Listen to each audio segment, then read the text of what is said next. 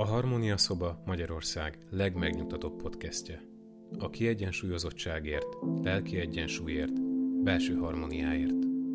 A mikrofon mögött bukta Tünde szakpszichológus, aki megosztja veled az emberi életben megélhető tudatos és tudattalan hatások magyarázatait.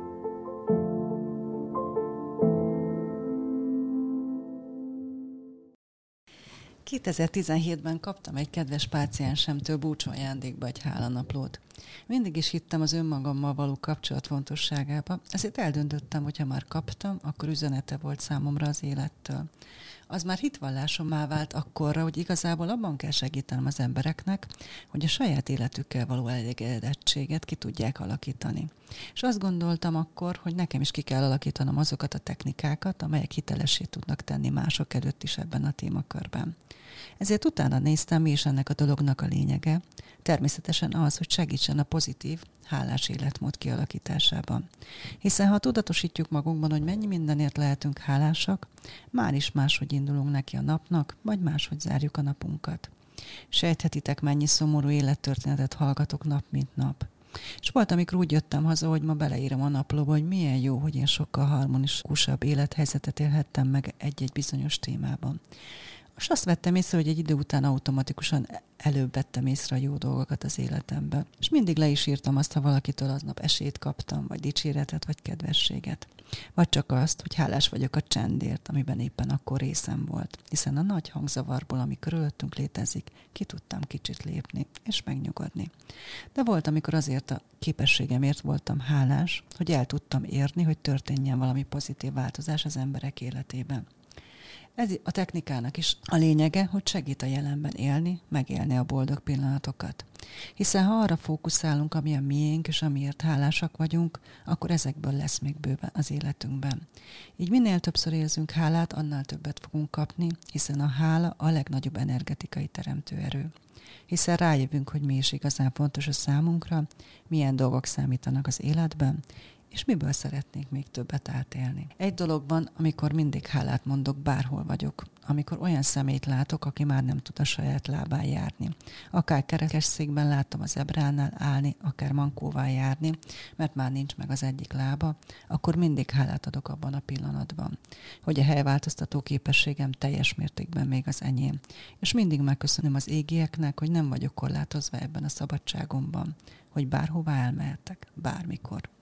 Aztán 2017-ben úgy döntöttem, kivévítem ezt a napló. Éppen írországi nyaralásom után döntöttem el, hogy életem főbb eseményeit naplószerűen is detektálni szeretném.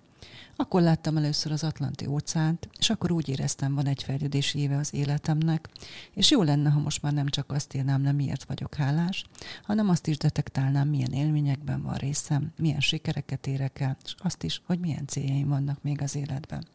És vettem egy nagy alakú A4-es spirálfüzetet, és amikor jó élmények értek, elővettem a naplót, és beleírtam a jó érzéseimet és a céljaimat. Érdekes gondolatokat olvastam most benne, hogy fellapoztam. Az egyik sorban ezt olvastam, hogy bevallottam egy férfinak, hogy benne van a top 5-ben, és nem hitt el nekem. Vagy egy kis férfi motivációt is találtam benne, ami így hangzott. Ha úgy érzed, hogy közénk tartozol, készíthetsz névnapi sütit. És egy férfi páciens mondatát is feljegyeztem 2017-ben, amelyet az óra végén mondott nekem, amely így hangzott. Köszönöm, hogy szétütötte az egómat. Bevallom nektek, már tudatosan nem emlékeztem ezekre az élményekre, de most, hogy belenéztem, jót mosolyogtam rajta. Egyrészt azon, mi volt a meghatározó 2017-ben, másrészt azon, hogy miért ezek a férfi mondatok váltottak ki belőlem hatásokat. Aztán 2018-ban a balatoni nyaralásom után úgy döntöttem, hogy kivévítem ezt a naplót képekkel is. A hét legszebb pillanataiból készítettem egy montást egy A4-es lapra, és berakasztottam a füzetbe. Ettől a naptól már képes füzetté változott életem történésének detektálására indultott füzetem. Beleragasztom a koncertjegyeket is, vagy azokat a belépőjegyeket, amelyek a fontos személyiségfejlesztő képzésekre való belépésemre jogosított. A múlt heti podcastben beszéltem a napforduló fontosságáról is. Minden napfordulónál azt is rögzíteni szoktam, hogy most éppen milyen fordulat következett be az életembe. Természetesen a pozitívakra szívesebben emlékszem, de már vagyok olyan érett, hogy detektálom a negatív fordulataimat is.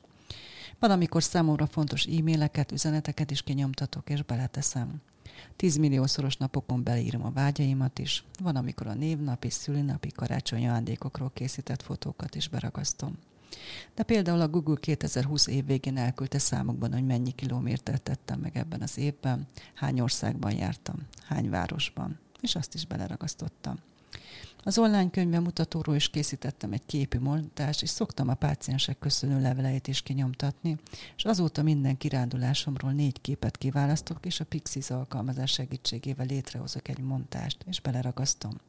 De volt már olyan is, amikor a szüleim kertjében úgy éreztem, hogy élettérrendezést csinálok, és elgondolkodtam, vajon ez az élettérrendezés az én életemben pont, akkor mit jelent. És azt is detektáltam. És a héten volt a nagymamám születésének századik évfordulója, ez is érdekes érzéseket, összegző gondolatokat indukált bennem, ezt is beleírtam a naplomban. 83 éves korában eltávozott, de érdekes párhuzamokat vonni az élete és az én életem alakulása között. És azt is látni, hogy a száz év mennyi fejlődést és mennyi nehézséget okozott neki, és nekem is. De az év elején már szokásommá vált, hogy csinálok egy év elején nagy takarítást, és még abból is csinálok egy képmontást, hogy hogy indítom az új évet. Érdekes visszanézni két-három év távlatából, mennyi minden változik, akár a körülöttünk lévő bútorok közül is. És én nagyon hiszek a búcsú levél technikában is. Van a lelki naplomban kettő levél is, ami két kapcsolat zárásakor írtam, és úgy éreztem, életem nagyon komoly fordulópontjainak számít, és ezért ezt is kinyomtattam és beleragasztottam. És akkor a balatoni nyaraláson azon a héten úgy éreztem, hogy gyógyulási folyamaton is végbe mentem, és akkor váltam Balatonmániássá végérményesen, azt hiszem. Akkor jöttem rá, hogy nekem ez a hely, ami biztosítja a lelki gyógyuláson folyamatát is. És akkor döntöttem el azt is, hogy ezt a gyógyulási folyamatot is detektálni fogom ebben a füzetben. Beleírom a meditáció fontosabb gondolatait, és akár be is rajzolom a relaxáció, meditáció közben bennem kialakuló fontosabb képeket, a korábbi Jung gondolatairól szóló podcastben már beszéltem arról, hogy a tudattalamban rejtőző tartalmakra való lálátás és az ezekkel való munka nagyban elősegíti a pszichés fejlődést, és hozzájárulhat a tüneteink csökkentéséhez. És azzal a gondolatával is egyetértek, hogy szimbólumokon keresztül a kollektív tudattalan tartalmai megjeleníthetők és kezelhetőleg és lassan így már tényleg lelki naplóvá vált, amelyben nem csak konkrét eseményeket rögzítek, hanem gondolataimat, érzéseimet, vagy az álmaimat is. Valamikor nem feltétlenül szavakba öntöm a bennem kavargó érzéseket, csak rajzolok, vagy más módon is készítek lenyomatot arról a pillanatról, ami fontos az életemben. Arra már régen rájöttem, hogy érdemes vigyázni a gondolataimra, mert nagyon könnyen elillannak. És ha nem írom le néha, képtelen vagyok előhozni az emlékezetemből. A jelenben sajnos sokszor azt gondoljuk, hogy egy-egy érzésünkre, gondolatunkra mindig emlékezni fogunk, mert az adott pillanatban nagyon erősnek érezzük, de ez sokszor nem így történik. Ezek az érzések, benyomások, gondolatok ugyanúgy foszlanak, mint az álmok. Ha nem rögzítjük őket valamilyen módon, visszacsúsznak a tudat felszíne alá, ahonnan nagyon nehéz újra előhívni őket. Ezért próbálok mindig rajzolni, relaxáció után, a naplóba. De volt már olyan is, amikor egy páciens gondolata indította el bennem érzelmeket, gondolatokat, vagy tükröt tartott egy számomra is releváns problémába és azt is detektálom a naplomban. És később belekerültek olyan YouTube videoblogokban elhangzott gondolatok is, amelyek nagyon fontosak voltak nekem. Akár azért, mert szellemi útmutatások voltak más szakemberektől, akár azért, mert egy olyan módszert tartalmaztak, amely segítette az érzelmi fejlődésemet. És ilyenkor leültem, és leírtam az előadásban elhangzott legfontosabb gondolatokat. És természetesen a lelki válságok is bekerülnek a naplóba. Most érdekes végignézni egy komolyabb kapcsolati krízisen folyamatának állomásait, a kezdeti értetlenség gondolatait, a rádöbbenés érzéseit, hogy itt tényleg komoly problémáim keletkeztek, a reménykedés és a kiábrándulás képeit, és a valóság elfogadásának nehézségeit, és az elengedési folyamat állomásait neki való megbocsátásig. Sajnos még magamnak nem tudtam megbocsátani teljesen, még ezen érési folyamat apró lezülésein dolgozom éppen. Hallom, hogy szívesen feltennéd nekem a kérdés, hogy nem zavar-e, ha valaki ezt megnézi. Azt hiszem nem megy. Egyrészt a sok füzetem között szerintem fel sem tűnik senkinek, hogy éppen melyik füzetem. Most még ez a két füzet csak és kizárólag nekem szól, amely megkönnyíti azt, hogy őszintén írjak benne bármiről.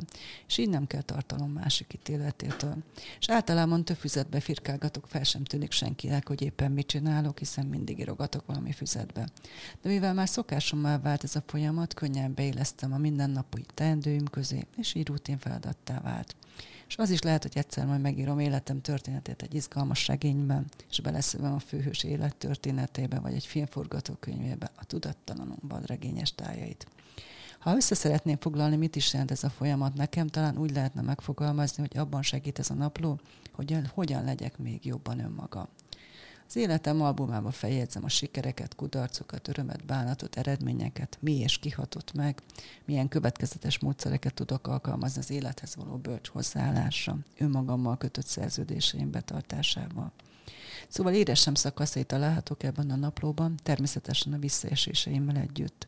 Figyelemmel tudom kísérni saját lelki fejlődésem történetét, ráismerhettek azokra a mintázatokra a viselkedésemben, amelyek a bennem rögzött meggyőződések erejét is és eredetét is megalapozzák. Ha te is követ kaptál egy ilyen napló vezetésére, biztosíthatlak, hogy más szemszögből fogod látni az életed. Segít a prioritásait átgondolásában, egy új perspektívát alakíthatsz ki általa, hogy ki és mi az igazán fontos az életedben. Tudatosabbá tesz, hiszen segíthet annak átgondolásában, hogy mit szeretnél eltávolítani a mindennapjaidból segíti a személyiség és önismeretet fejlesztését is, hiszen minden problémára, ami felmerül az életedben, a megoldást is magadban hordozott. Ezt a megoldást azonban sokszor nagyon nehéz észrevenni, felismerni. Tehát ütemez be, mikor teremtesz időt arra, hogy összeérd a sikereidet, vagy montás készíthess. Nekem egy héten egyszer elegendő, amikor nyugalmat tudok teremteni magam körül, össze tudom írni, hogy a mögöttem hagyott héten mi az, amit elértem, de ha történik valami fontos, akkor beillesztem a napomba a detektálást.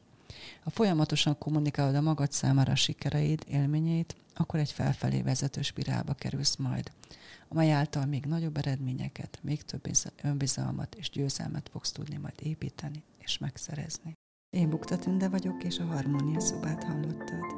Jövő héten érkezem egy új értékes tartalommal, amely segítséget nyújthat neked abban, hogy harmonikusabb és teljesebb életet élj.